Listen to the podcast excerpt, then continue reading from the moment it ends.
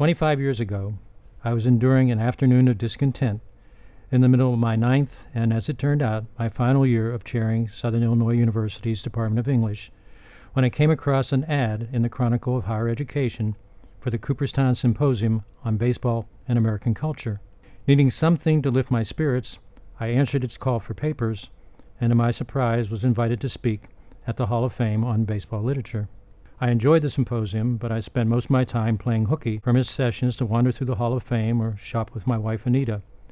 We ate delightfully greasy food at the Bullpen Cafe and Shortstop Cafe, waved our credit card like Babe Ruth's bat in souvenir shops, and sat reverentially in the bleachers of Abner Doubleday Field.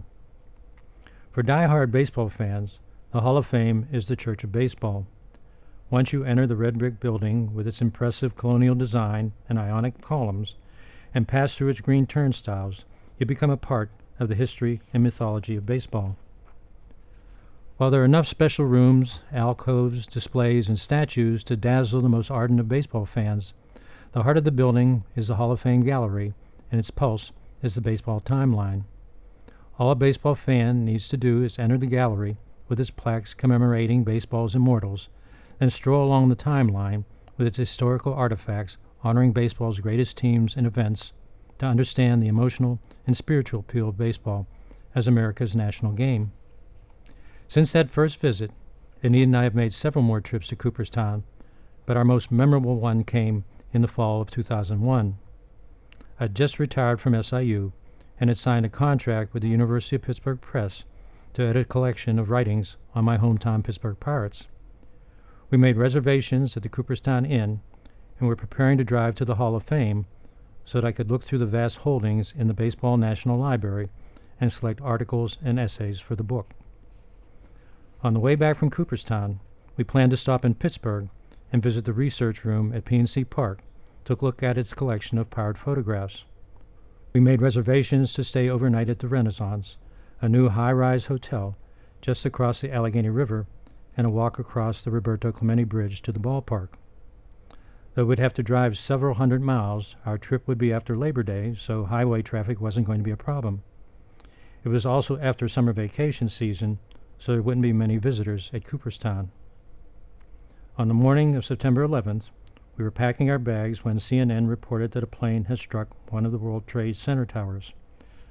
We thought it was a tragic accident, but when another plane struck the second tower, we realized something horrible and inconceivable was happening. As the hours passed and the full horror of the tragedy unveiled itself, we started getting frantic phone calls from our kids, pleading with us to stay home until it was safe to travel. Anita and I spent the rest of the day watching the tragedy unfold on television and trying to decide what to do. The next day, we put our bags in the car and headed to Cooperstown. The long drive to Cooperstown was emotionally numbing, but our spirits were lifted by the sight of car after car displaying an American flag. There was one driver who didn't have a holder for a flag, so he had his arm outside of his car window and was determinedly holding a small American flag in his hand. When we finally arrived, Anita and I discovered that the inns, usually empty this time of year, were jammed with travelers who were headed to New York but had now taken refuge in Cooperstown. The home of baseball's shrine had become a refugee camp. One of the delights of Cooperstown is that its pastoral setting isolates it from the outside world. But the shattering events of 9 11 had changed all that. People at the Cooperstown Inn were gathered around the small television set in the lobby for the latest news coming out of New York City while they talked about their fears for the days ahead. Though the Hall of Fame remained open, there was no joy in Cooperstown, so Anita and I completed the research for the Pirates book and headed home, but we still planned to stop in Pittsburgh on our way home. When Anita and I arrived in Pittsburgh and walked into the Renaissance empty hotel lobby, the clerk told us people had been canceling reservations because after the 9 11 attacks, they were afraid to stay in a tall building. The next day, when we crossed the Clemente Bridge, Anita and I saw a large banner draped across PNC Park that read NYC, USA, We Are Family.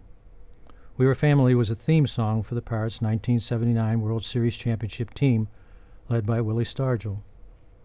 While the PNC Park offices and research rooms were open, Major League Baseball has suspended its games and wouldn't play until September 17th. The first game back for the New York Mets was at PNC Park, where the Pirates had passed out We Love New York buttons to fans entering the ballpark.